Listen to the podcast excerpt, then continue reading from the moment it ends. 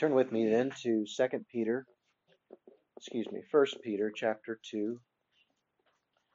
First Peter chapter two. We're going to read today the first ten verses. Will be our scripture lesson this morning.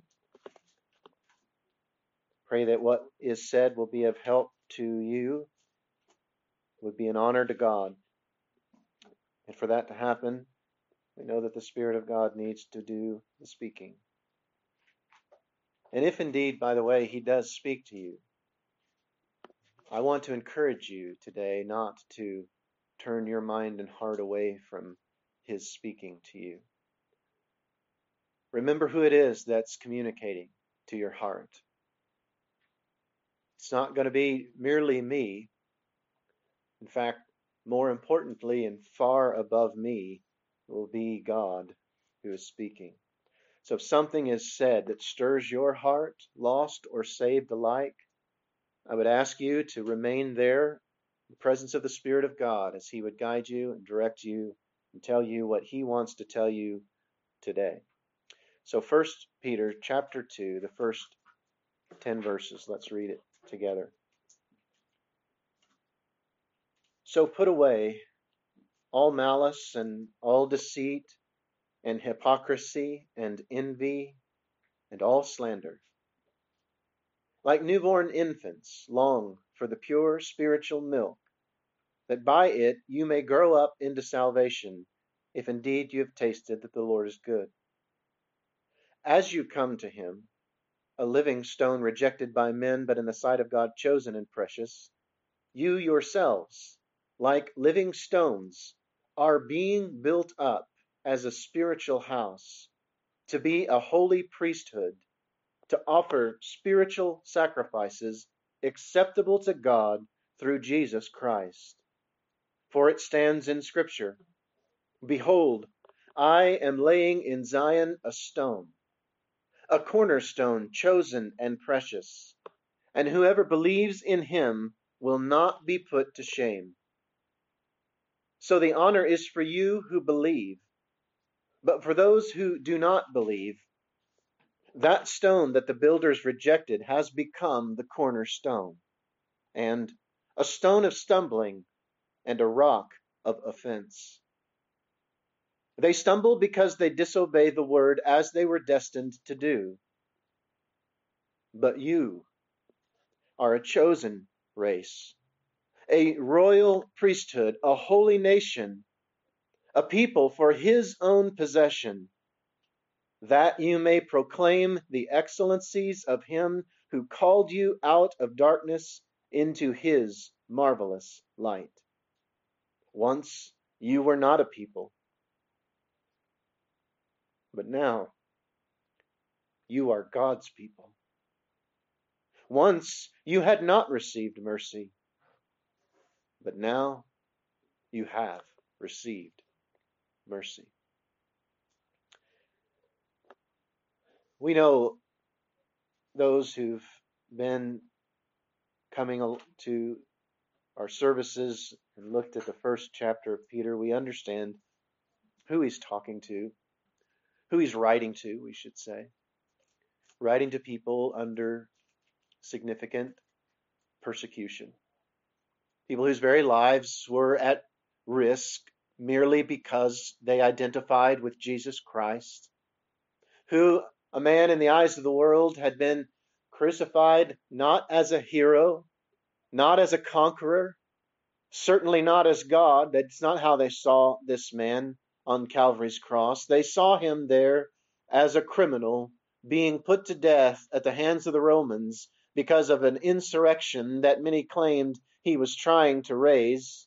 Even though Jesus himself had from the beginning said, My kingdom is not from this world.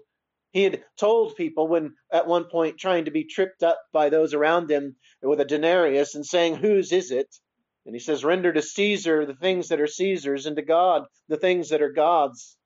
And Jesus never at any point proclaimed or ever claimed at all in any way that he had come to this world to set up a kingdom here.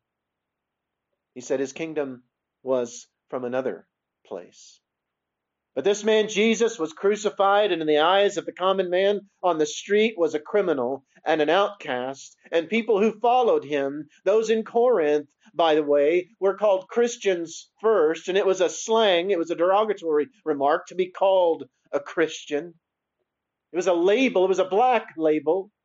Was an identifier that one didn't want to have if you wanted to go anywhere in society or be anyone of importance. This Jesus had died on the cross, and according to the world, his followers had made up some incredible story that he had resurrected again. And there were all these people following Christ, and they were offensive to the world. They were offensive and a threat to governments. And these people that Peter is writing to, this dispersed group of people in present day Turkey, he's encouraging them in the midst of their persecution to hold the course, to stay the course, no matter the difficulty that you find along the way. And he tells them here in these first 10 verses a few things that they ought to keep in mind as they travel through this life. And I want to share them with you here today because I think, like them, it will help us to remember these things as we travel through the course of our lives. If you're a child of God, you have much to learn here. I was sitting this last week or even the week before trying to prepare this passage at the kitchen table with, with pen in hand and just marveling at all the things that we could look at here and and in some ways looking up at a mountain, at things that are so high and so beyond where I feel I am. And yet there's a journey that we can begin to take every day. And we can find some things here that we ought to keep in mind as we travel through this life. First, what we are to do since life is so brief. Do you notice the word that began this chapter was so. And it refers obviously back to what he had been saying in chapter 1. And he had just finished talking about how that life was very precious and was very short, and that all flesh is like grass, and all its glory like the flower of grass. The grass withers and the flower falls. The word of the Lord remains forever. So he told us that life here is just brief James says it was like a fog. It appears for a little while and then the sun comes up and it vanishes. One day, very soon, the Son, S O N, is going to descend again from heaven, and the fog of this life is going to burn away, and we're going to be staring clearly without any difficulty and seeing eternity set in front of us. And the fog of this life will in a moment be gone, and you will wonder what it was that you spent so many hours concerned about when eternity was beckoning you at all, all the while. And even through the fog of this life, if you look closely, you can see through it it enough to know that there's movement on the other side and there's something to be ready for. There's something to know that is more than these eyes can see and these ears can hear and even the senses of this body can understand. There's truth and there's a God who has created you and you know that. But the fog of this world clouds it from your view keeps you from seeing it clearly. And God wants us to look through the fog of this world and see beyond it. And as we do so, what are we to do? What should we be thinking about and doing in this life since it is so short? One is to put away these things that he says to put away, five specific things. We won't take time to look at each of them individually, though I encourage you to do that in your own study sometime. Look up these words and think about them and pray over them and see and be as the psalmist and say, God, is there any of this in me and in my heart? And if so, show it to me and then show me how I can remove it from my heart. All malice, deceit, hypocrisy, envy, slander. Remove them. And I want you to remember that Peter is writing to saved people. He's writing to people who already know the Lord, who have already put their lives on the line for being a child of God and standing with Christ rather than the world. And, Paul, and Peter writes to them and says, Now, remove these things. This tells me that even after that we get saved, we will and can and do still struggle with these things, do we not? Do we not feel malice or ill will towards others at times? Do we not feel de- deceitful or desire to deceive in order to hide some failure in ourselves or some inconvenient thing that we don't want to address? Do we not at times struggle with hypocrisy? Do we not at times struggle with putting on a mask that we want the world to see? And we do that for so long that it's not us wearing a mask, it is the mask wearing us after a while. And we become what we are hypocritical of. Put away all envy. I don't think there'd be a person in the room today that would be honest if they said they don't struggle with envy at times. Envy of something that they would like to have or something they see others have that they want. Put it away, Peter says. Have nothing to do with it. Put away the slander. Speaking ill of people. And by the way, if you begin with malice, you're going to end in slander if you entertain that long enough in your heart. It's going to come out. The words will be there and they'll be out in the open. And in a moment, you'll realize it's no longer just malice in my heart. Now the whole world knows because I have spoken and the, and the covering is removed. I encourage you to hear what Peter says remove the malice. Something that must be done here.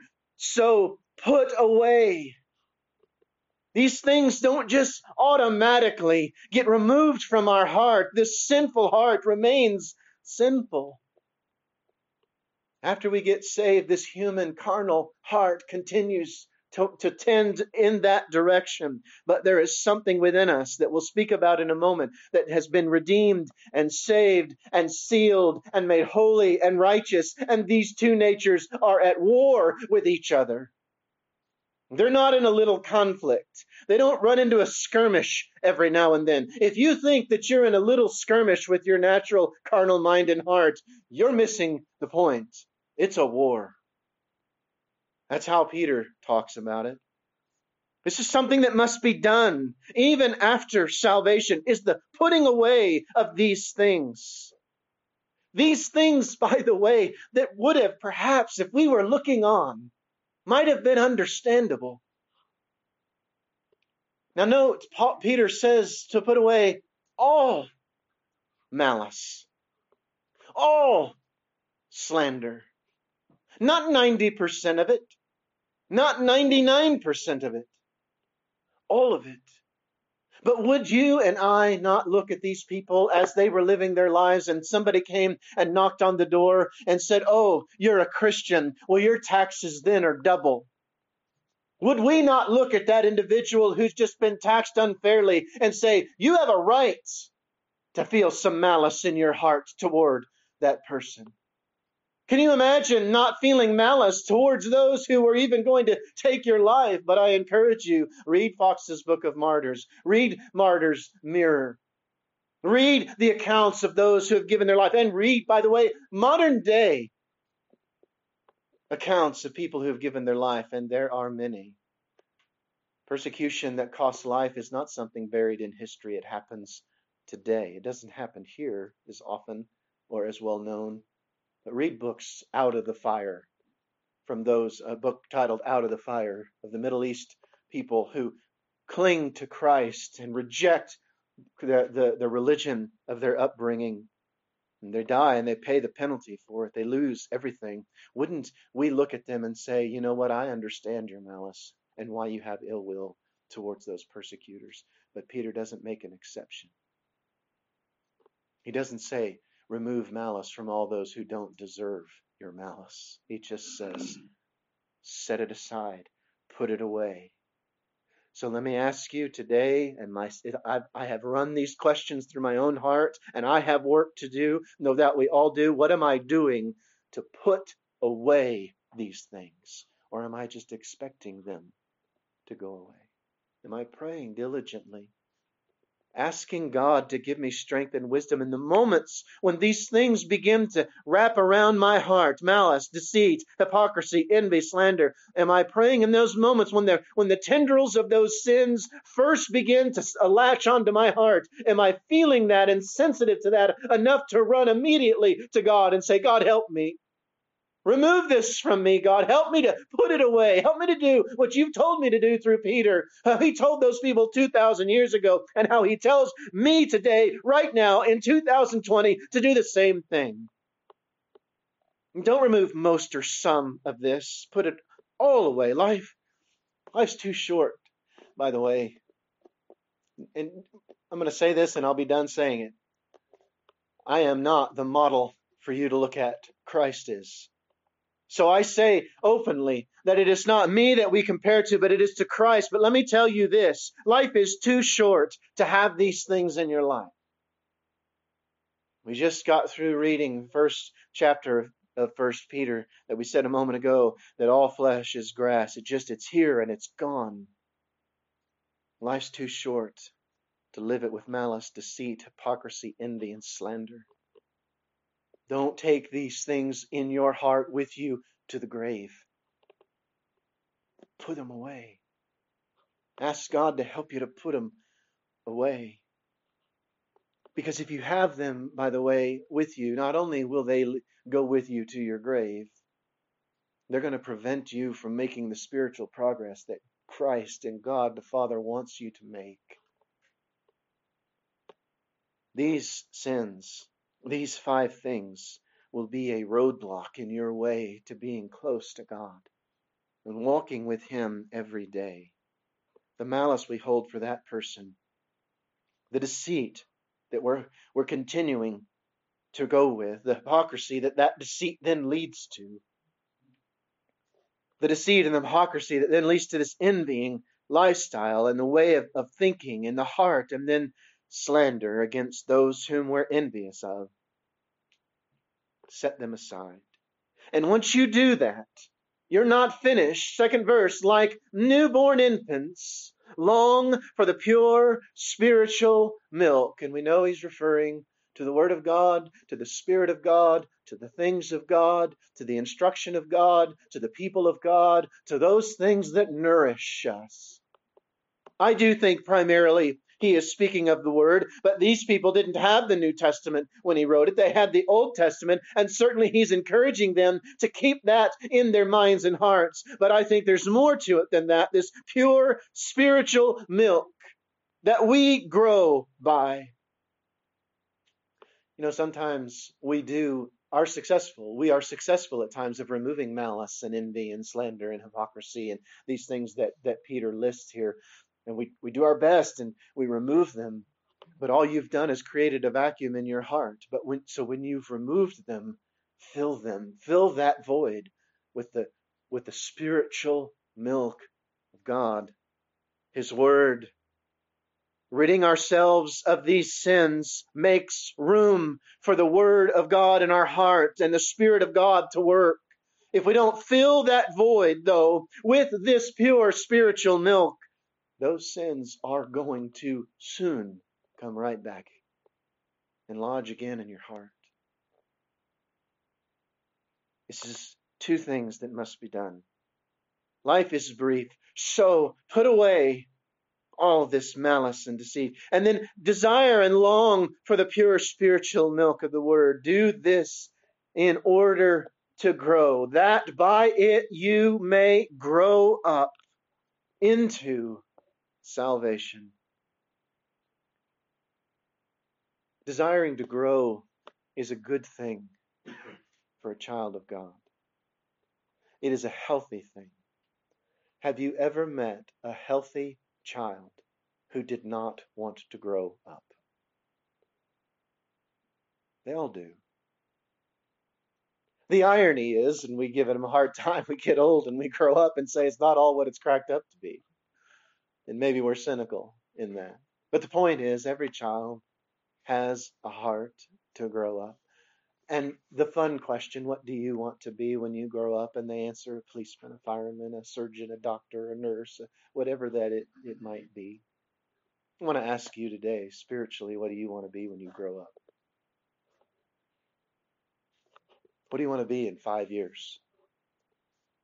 As you grow, as you as you take in this pure spiritual milk of the word, and then you advance from there, as Peter then later talks about and says, add to that these other things faith and knowledge, temperance, hope.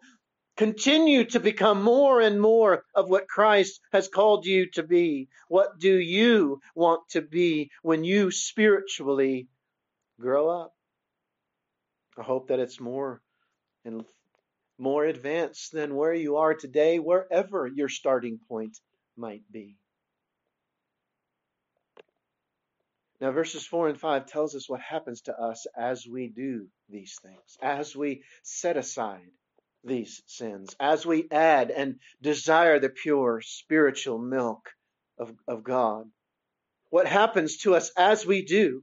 Verse 4 As you come to Him, as you do this, as you come to him, a living stone, rejected by men in the sight of God, chosen and precious, speaking of Christ, as you come to him, Christ, you yourselves, like living stones, are being built up.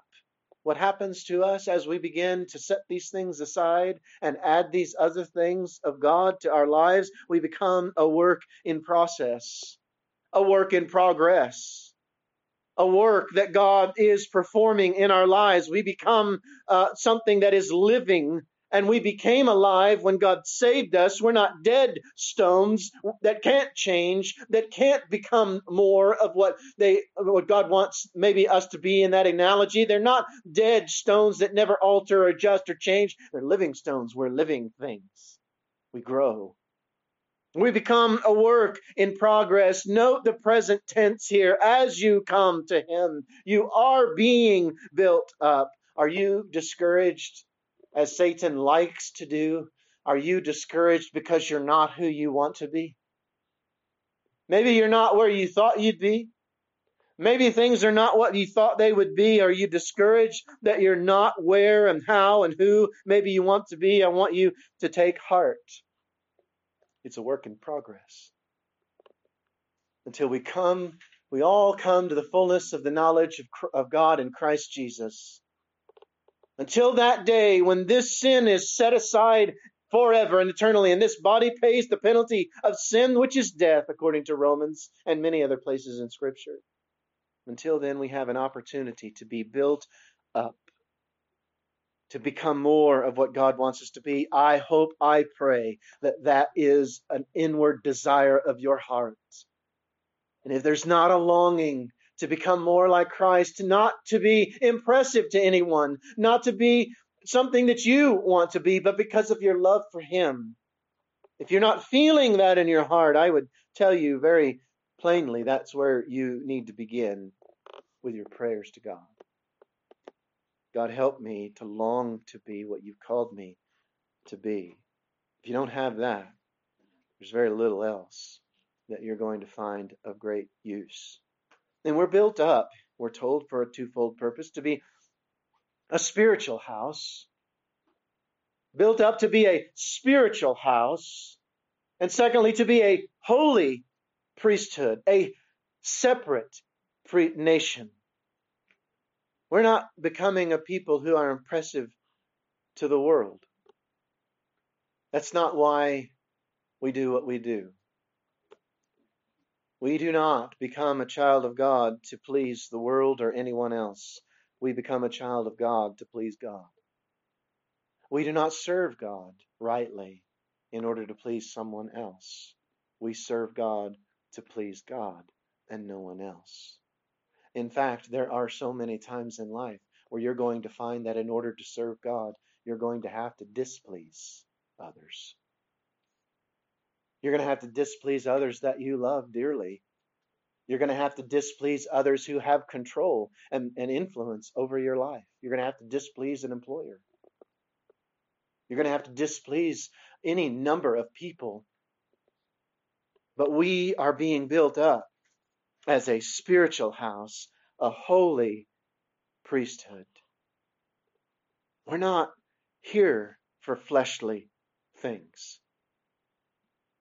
Much of our work, then, by the way, much of our work, our labor, our toil, our battles, these things are going to go entirely unseen by the world because they're spiritual things. I am I am so tired. I'm so sick of this nation, this world that we live in today, who has rejected entirely that there's truths beyond what can be measured by science. This is not how people used to think. I encourage you to read books by learned people, scholars among our, our nation, the 1800s and 1900s, who people who recognized and, and that there are truths that far exceed the mere things that we with science can measure and and look at and observe and touch and change and manipulate. There's spiritual truth that stands firm, as firm as any other truth. And so much of our work and much of your work as a child of God, as you go through this life, it is going to be done unseen by the world. There are no Academy Awards for the Christian, just a cross to carry. The good news is that cross leads to a crown. But the world's not going to see it, they're not going to understand it. We are a spiritual house. We do not do what we do in order to build a worldly home or house that people can look at and see strength and ability and impressiveness. We are a spiritual house, a holy nation. Why? So that we can offer to God acceptable sacrifices. And what are those? They're not the blood of bulls and goats. God's not pleased with mere outward exercises of religion. You go back and read the, the relatively uh, unread book of Amos, and I want you to read it and hear what he says when God looks at those people and says, You continue your service to me on Saturday, which was their Sabbath. You do all the things that I told you in the law to do on Saturday. You do none of the things I told you to do Sunday through Friday. And your worship and your songs and your sacrifices, God says, is an abomination in my sight. I can't stand it, God says. It stinks. I know the truth of it, God says. I can look through all of the hypocrisy and all of the envy and all of the jealousy and all of the malice and all of these things. And he says, My desire is that your heart would be after me, and it isn't. And so these spiritual sacrifices are hearts that are fully given to God. And I'm telling you, if your heart is fully given to God, then your life will be too. They're not two separate things. It's not two separate things. This idea of the of the holy and the secular, or the spiritual and the secular, the worldly and and the things of God, and we can kind of divide ourselves up into pieces. You're you are one creation. So we are built up and are being built up. As we come to Christ, we become built up. And there's no other recipe for maturing in, in Christ and in the things of God than to come to Him daily, daily, daily in the times, you know, Joseph interpreted Pharaoh's dream. Not only did he interpret the dream, and that's a miraculous gift of God, but it was also most rational and most wise, right? We're going to have seven good years, and then we're going to have seven bad years. We better prepare in the seven good years for the bad years. I'm telling you today, if you know the Lord and you're in relatively good times, you are as in need of Him today as you ever have been, because there will be a day in the future where you're going to need Him. And you need to be with Him today to help you become spiritually minded, to be ready to face the battles that are in front of you that you don't know anything about right now. And if you are in the midst of a terrible battle, know that God has prepared you and He's with you. He can and will deliver you, but you must as well come to Him. Verses 6 through 8, another thing we should keep in mind as we go through this life is to understand why the world is such a mess.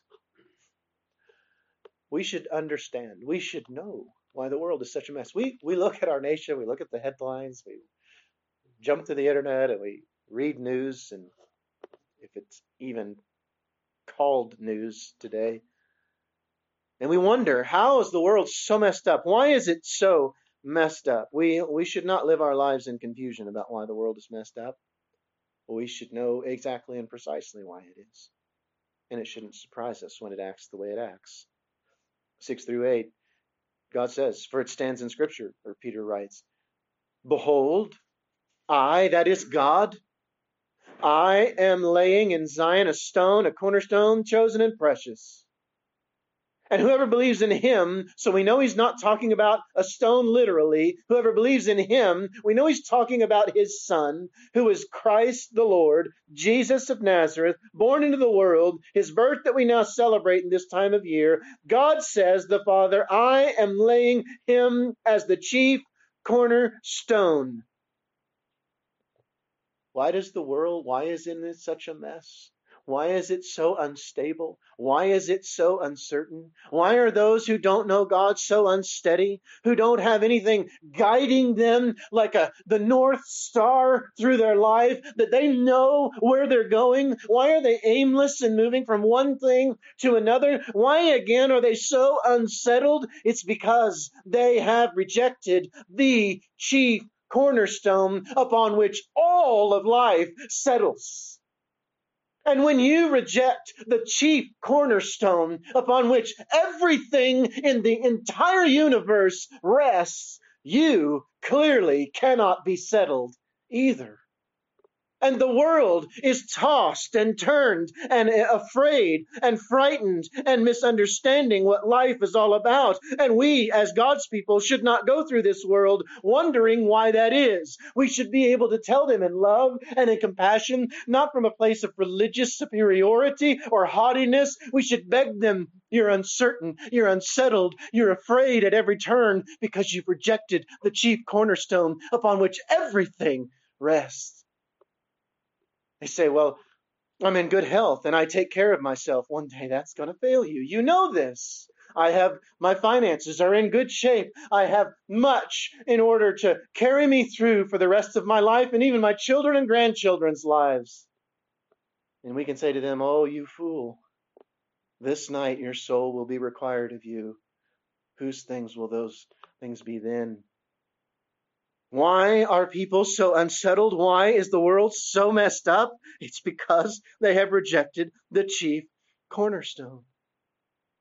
There is ample evidence of the world's rejection of the chief cornerstone of Christ. It's everywhere you turn. And if 2020 has shown us anything, it is that the world does not know God, does not rest in His assurance, is not confident in Him as we turn to governments and we turn to employers and we turn to this and we turn to that, trying to find something solid upon which to grab, and none of it is solid. Because none of those things are the chief cornerstone. You remove that thing, the building crumbles. Now, note God said, I I, God says, me, myself, I am laying this foundation. This is not a work of man. This is not your idea or mine. This is God. Why does it work this way? Because God set it up this way.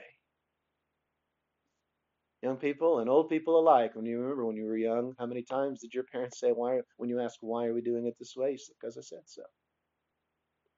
There's something to be learned from that. Hear me now. I beg you to hear me now when I say this. If you reject Christ, your life will never be settled. You will forever be drifting out of control. Isn't that ironic? Satan tells you, Do you want to control your life? Then don't give it to God. Do you see the lie? He's telling you to reject the only chief cornerstone that there is upon which life can be controlled and settled and assured.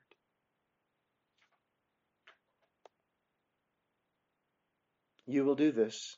By the way, you'll be drifting and unsettled so long as you reject Christ, because those who reject him are destined to do it. They stumble because they disobey the word, who those who have rejected Christ, as they were destined to do. This is not predestination. This is not saying these people had no choice. They stumble, those who stumble because they disobey the word. Those who reject Christ stumble. So long as you reject Christ, you will continue to reject him. You will stumble in this world. So I ask you today stop being offended at Christ and the gospel message and start asking for forgiveness for your offenses against him. Don't be offended because of the truth. That's irrational.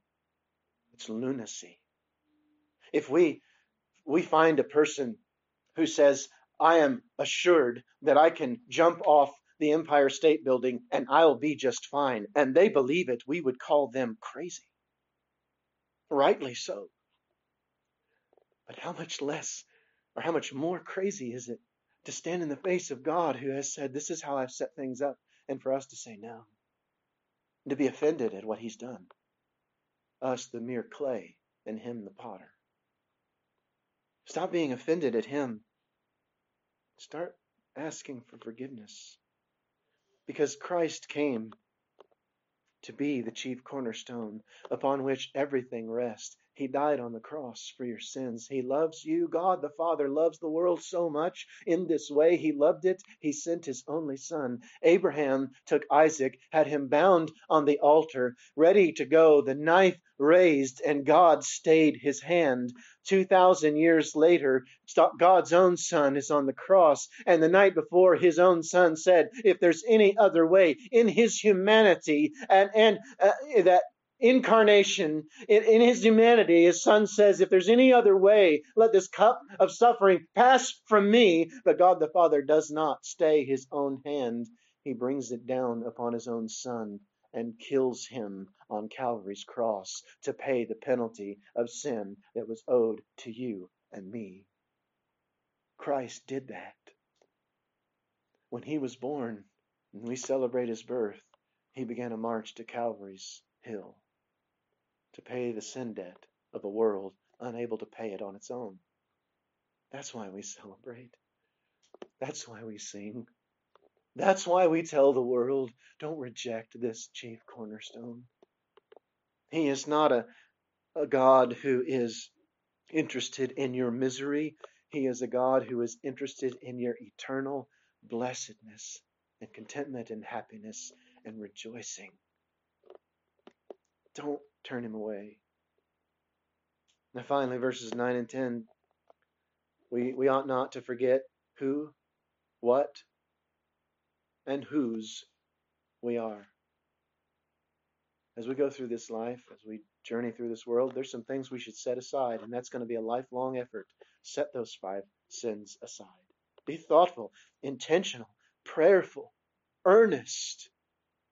And when we're not, let's admit it. And then let's ask God to, to help us as we set them aside to desire the pure, sincere milk of the Word that we might grow. That we then might understand the world in which we're living and why they're so mixed up and not blame them and not be offended by them, but to look at them with compassion and say, I know you're just doing the best you can because you're not settled upon the cornerstone of Christ. But I'm telling you today, and I'm here to share with you today, you can. You can repent of your sin and believe in Christ and place your trust in Him, and He'll save you, and that chief cornerstone will never be taken from you. And then, as we continue on, we ought never to forget who, what, and whose we are. You. But you. He's talked about the unbeliever.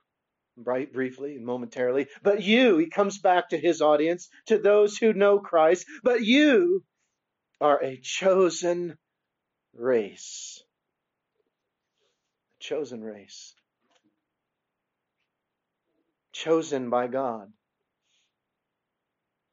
Again, not predestination. He's talking to people who, of their free will, believed, became a child of God. Once God convicted their heart and they became His, Peter reminds them, You are a chosen race. People from all places, all times, all cultures have become a single nation. Isn't that going to be doesn't it just almost boggle your mind to think about what heaven's going to be like? All people from all over and all times. You know, we're going to be there with people who don't have, in their lives, didn't have the foggiest notion of a cell phone. But it's going to be so unimportant. We won't even mention it, I don't think. It's going to be Christ, Christ, Christ. How he was with us in our lives, how he carried us through, how he is worthy, how the Lamb of God is worthy to receive praise and honor. And people all over, both place and time. We're a royal priesthood, he says, a holy nation, a people for his own possession. We are possessed by God. We're held by him. God does not rid himself of what is his keeps it, preserves it, holds it, and will carry it to himself and bring it to himself. As the one man has said, and I don't remember who it was, Jesus comes back. He's going to look around and point and say, Mine, mine, mine, mine, mine. And all that is his, that he's going to claim as his own, he's going to bring to himself and take it with him to his eternal heaven in, in, in richness of glory that is beyond human expression and all those things that did not get his pointing finger will be sentenced to an eternal destruction in a hell not created for man, but for the devil and his angels. Is Jesus going to look at you and say, Mine? Is he going to look at your friends, your neighbors, your coworkers? Are they settled upon the rock of Christ, the cornerstone? We are people of the light. We see. We've been taken out of darkness. We've been pulled out of that. Brothers and sisters in Christ, we've been taken out of the darkness of sin and the darkness of this world, and we now see what the world doesn't. Live like you do. Think like you do. Be a person in the light. Don't return to the practices of sin and darkness. We were once not a people. We are a people now. We were once not recipients of mercy, but we are now recipients of mercy. Mercy and grace. Mercy specifically called here, which is the receiving of things or is not receiving punishment that was justly due. I pray that the Lord would help us to keep these things in mind as we go through our lives, our brief journey through this land of the living. Scripture refers to this place just a few times, this land of the living, and sometimes it's thought, well, that's heaven, and it's not. The Scriptures, when it says land of the living, it's referring to here and now. In this land as we live, on this side of this eternity that is coming, let's keep these things in mind. Let's set these things aside that ought not be there. Let's fill our hearts with things that should. Let's set our life on the chief cornerstone of God. Let's understand the world is all mixed up because they haven't. And let's understand whose we are, what we are, and who we are as we go through it. And may God help us each day to learn a little bit more about what all of that means. Just a little bit more. You take one step, one day at a time, you'll find yourself advanced, not you'll you'll find yourself that you've you've traveled some distance and not too long at all. But if you wake up and you don't take a step, you get behind, you get caught up in the world. And the world has plenty of distraction. I pray that something's been said of being help to you. If you ha- if the Lord's working on your heart, I would encourage you to pray. We'll pray with you. Do whatever we can, but it's going to be between you and the Lord. We pray that the Lord will accomplish the work that He has in our hearts today and that we would obey Him and not quench His Spirit. So, so.